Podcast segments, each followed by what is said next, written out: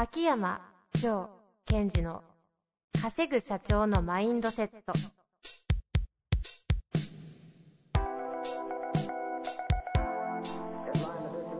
なぜ一流の経営者たちはぶつかる壁を次々と越えられるのか。そこに隠されたマインドの正体。ポッドキャスト「稼ぐ社長のマインドセット」は上場企業から中小企業まで。エグゼクティブコーチングトレーナーとして人材開発を行ってきた秋山城賢治が経営や人生で役立つマインドの本質について分かりやすく解説します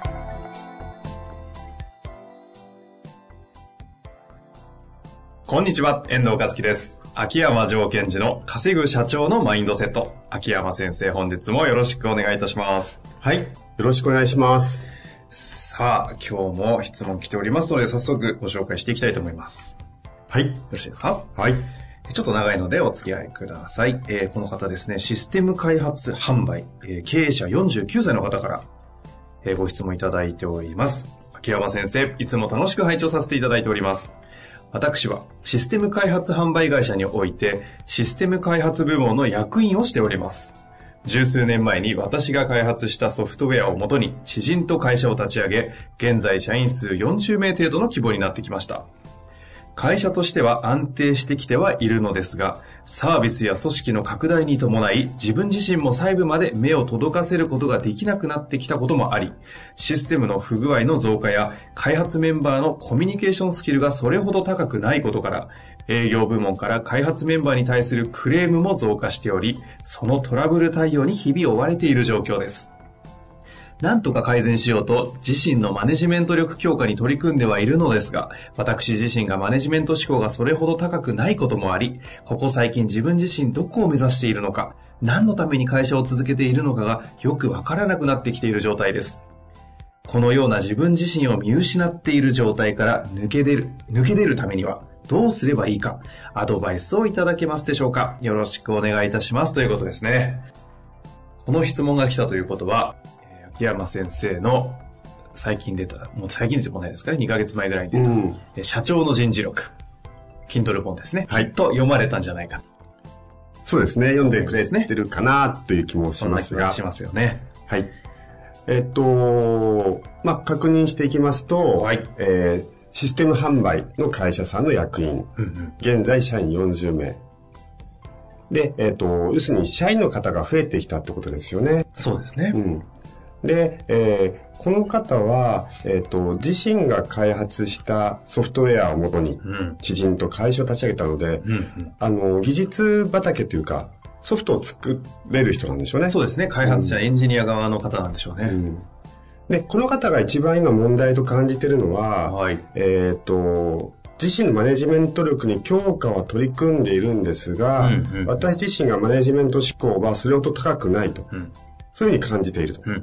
じゃあ私はどこを目指せばいいのかなってことで悩んでるっていうところですよね。そうですね。うんえーでは、その、どこを目指せばいいかとうん。言った場合。えーマネジメント力の強化を目指してください。まず、マネジメント力の強化。うんあの、その、マネジメント志向がそれほど高くないって認識されているようなんですが、ええええまずマネジメント力ってことをこう正しく理解する言葉がいいですよね。そうですよね。うんうん。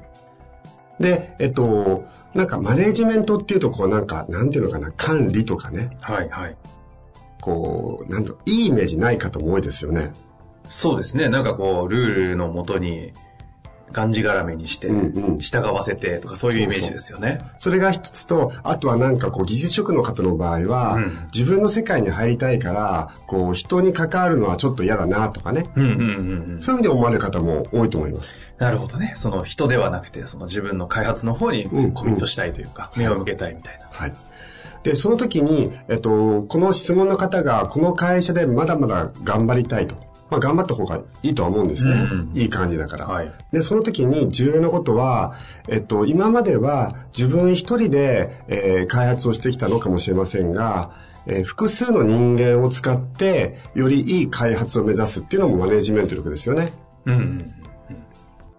で、えっと、ポイントがいくつかあります。一つは、えっと、まあ40名いますから、その中で、えー全員に対してマネージメントをしなくていいんだよっていう思考はちゃんと持ってほしいですね。うんうんうん。全員に対してやる必要がない。そうそう。ですから自分の直下っていうか、一番直属の部下に対してきちんとマネージメントをしていけばいいということです。あー40名なんで役員の立場で、まあ、創業立ち上げですよね、きっとされてる。うんうんなので、う下についてる方っていうのは、いわゆるその事業部の長とかそういうことなんでしょうね。んそうですまああとはこの方が兼任されて、その下に人がいるかぐらいの。で、その時に、例えば、その、事業部の長とその下の、まあ、課長とかいるとしますよね。はいスタッフの方、ええで、そこがうまく機能してないっていうのは、そんな気にしなくていいんですね。それは彼らの仕事だから。私の仕事ではないと。この方の仕事ではない。はい。でそこは逆に介入ししすぎちゃいけないんです。うんうんうん。そうではなくて、その自分の直属の、えー方が、に対してきちんとマネージメント、もしくはリーダーシップを取ってサポートしてあげることが重要で、ええだから全部のことやろうとしちゃうんですよね。うんうんうん。うんうんうん。それは全部というのは、その下まで介入するとか、そうそうそうそう。全員みんなを見なきゃとか、育てなきゃって思っちゃうってことですか、ですから、こう、例えばここで出てきた、くると、こう、営業部門から開発メンバーに対するクレームも増加してると、ええ何とかしてくださいとか言われてるから、そっか、そういうクレームが出てるのかと。じゃあそのクレームに対して、えー、頑張ってねと言ってあげればいいんです。うんうんうん。それをどうやるかは置いといて。やることとしては、はい頑張ってねっていうことなわけですね。はい。こので方。はい。結局、じゃあ、この方が役員として何をしなくちゃいけないかっていうと、繰り返しになりますが、はい真下の部下に対するきちんとマネージメント、うんうんそして、まあ、リーダーシップを取っていくってことが最重要です。うんうんうん。で、そこで、えっ、と、Kindle 本にも書いたんですが、ちょっとだけおさらいを。はい。えっと、まず、マネージメントリーダーシップって二つあるんですが、うんそれのアウトカムは、強い組織を作り、勝てる組織を作り、え利益を上げて、えーコアビジョンに向かうことですよね。で、そのマネージメントのアウトカムは何か？ということですね。マネジメントのアウトカムはい。大体私の話、あの、機能かアウトカムというところしか入らないですからね。はいはいはい。ご存知のようにそうですね。その機能は何ですか？アウトカムは何ですか？そうそう。組織のアウトカムは強い組織を作り、価値、コアビジョンを実現すること。うんじゃあ、マネジメントのアウトカムは何なのかと、はい。皆さんもね、考えていただきたいですかね。まあ、これ読んだ方は書いてありますからね。はい。うん何なんでしたっけ？はい。えーマネージメントの機能は、機能としては、行動をコントロールすることです。うんうん。行動をコントロールすること。行動をコントロールする。はいはい。でそれでアウトカムは、生産性、効率性をアップさせる。生産性の向上。はい。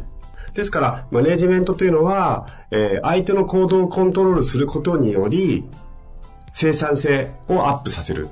っていうのがマネージメントですよ、と。うん、うん、うん。ですから、まあ、具体的にやることとしては、例えば、こう、オーダーを出すとか、ルールを決めてあげるとか、うん、うん、うん。あとは、丸抜、是非を問う。これ全部行動をコントロールすることになりますよね。うん、うん、ですからよく私言うんですけども、こう、例えばですよ、えー部下の方に、え、ちょっとこっち来て、こっち来て、こっち来てと。ここ座ってと。これ実はマネージメントですよね。相手の行動をコントロールしてるから。でそうすると、その部下が例えば打ち合わせするのに、どこ座るのか、どこ座るのかと悩んでるんであれば、あ、ここにはい、どうぞどうぞ座ってと。うん。これも実はマネージメントなんですよ。ほうほうほうほう。もうちょっと具体的に、なんかちょっとエンジニアベースというか、この会社、システム開発で言うと、例えばこの立場の方で、役員の方ですよね。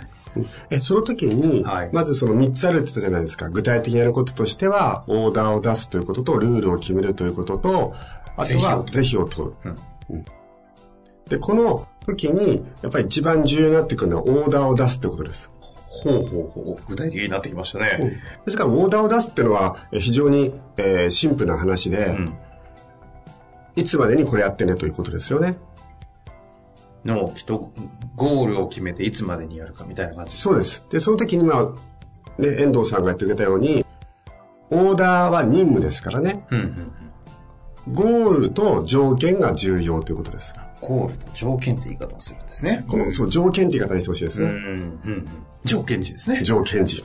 ゴールと条件を定義すると。で、ゴールっていうのは、えー完成されたもの。はい。そして条件っていうのは、その時に、えー取り巻く、まあ、時間なのか、予算なのか、えええーこの人間を使えるのかっていうのがあるっていうことですよね。ああ、そのリソースだったり、はい予算だったりということそうそうそうそう。んで、この方はマネージメントとしては属属の部下の方に、まずは明確に、この任務を渡していくということです。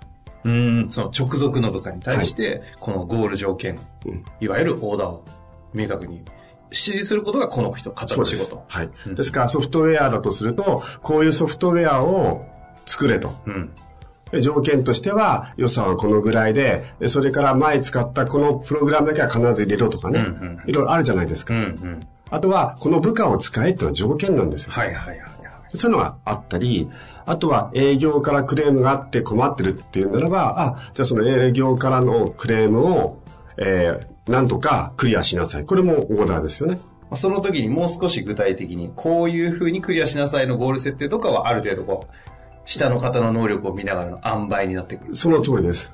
で、ここで、えー、今言ってくれたように、ポイントとなるのは、そのオーダーを出す相手の力を見極めて、うんゴールの大きさとか、条件の種類っていうのを変えていくべきですよね。はいはいはいはい。よく昔秋山先生がおっしゃってた、あの、一郎の例えとかが近いですね。ああ、そうですね。あの、野球の送りバンドのやつ。はい。あれちょっと復習しますか？簡単にですか簡単にね。はいえっと、要するに、えっと、二塁に送りなさいって監督として、えー、二塁に送れってサインを出すときに、うん二塁に送りなさい。で、優秀だったらば何やってもいいよと。うんうん1点なんでも。ちょっと能力が低いなと思ったら、二塁に送りなさい。えー条件は送りバンドだよとか、はい三塁に転がせとか、うんうんそれから二球目をバンドしろとか、それ条件が増えてくるってことです。うんうん。まあ、一郎級に言えば、送っといて、で終わるってそうそう、ことですよね。一言。何でもいいから送っといて、もう言ってしまえば条件も自分で決めろと。ゴールは送るだけというようなこともあるけど、そこは人の実力に合わせろということですね。で、はい。でですよ、ね。ここでの私はい今日一番のポイントとなってるのが、はいこの方が自分がマネジメント思考でないという認識の部分なんですよ。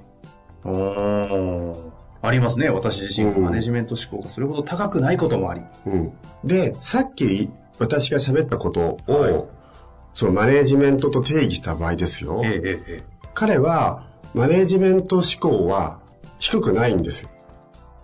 え。では、どこを読み解いていくと、そうなるんでしたっけ？えっ、と、いいですか？はい。ね、えー、ゴール設定と条件、その中でどうクリアするかってことですよね、相手が。はい。ということはですよ、彼は自分自身でソフトウェアを開発したって書いてありましたよね。そうですね。うんうんでそれを販売してると。はい。で、そのソフトウェアの開発について何をやったかというと、うん自分に対してちゃんとゴール設定と条件を見極めて、うんうんその条件の中でソフトウェアを作ってるんですよね。当時、10年前ですね。うん。されてますね。はい。ということは、はいこの方も自分が自分にちゃんとマネジメントをしてるわけですよ。セルフマネジメント思考がむちゃくちゃ高いわけですね。そういうことなんです。ああああで物を作れる人っていうのは実は自分に対してきちんとオーダーを出せてるはずなんですようね。ん。例えば、えっ、と、このシステムをこういうのを作らなくちゃいけない。うん。うん。えそうすると条件は何だろうと。うん。えっ、と、予算なのか、それとも、なんかこの、うんと、自分の、えっ、と、インフラなはこういうインフラという条件があるとかね。うんうんうん。言語は何使ってとかいろいろありますもんね。そうですね。ね。えということは、そのことをちょっと思い出してほしいんですよね。ああ、あそうするとあ、、そうきましたか。はい。やり方は、細かいやり方はお前が考えなくちゃいけないよねと。うんうん。ただし、ゴールはこういうものを作りなさいとか、逆にこういうことをしなさいでも構わないですよね。うんうんうんじゃあその時の条件はこういう条件をちゃんと飲み込んでやればいいんだよとうん。。ええええということを彼は自分にしたことを思い出せばできるはずです。ええ。うん。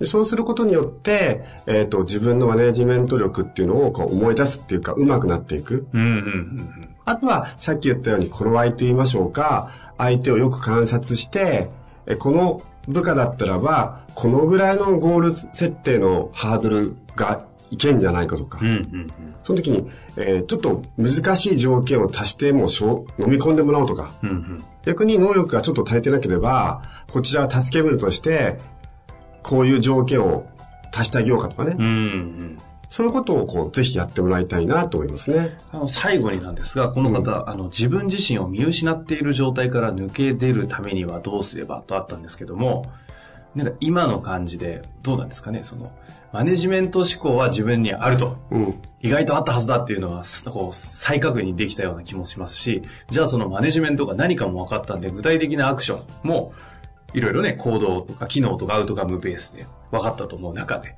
この方のこう、自分を見失ってる状態を抜け出すっていう観点においては、あの、役員の方ですよね。はいそうですね役員の方の場合は、やっぱり今人数が増えてる場合うんのうんうん目的っていうか、うん次のステージっていうのは、冒頭言ったように、強い組織を作ることですよ。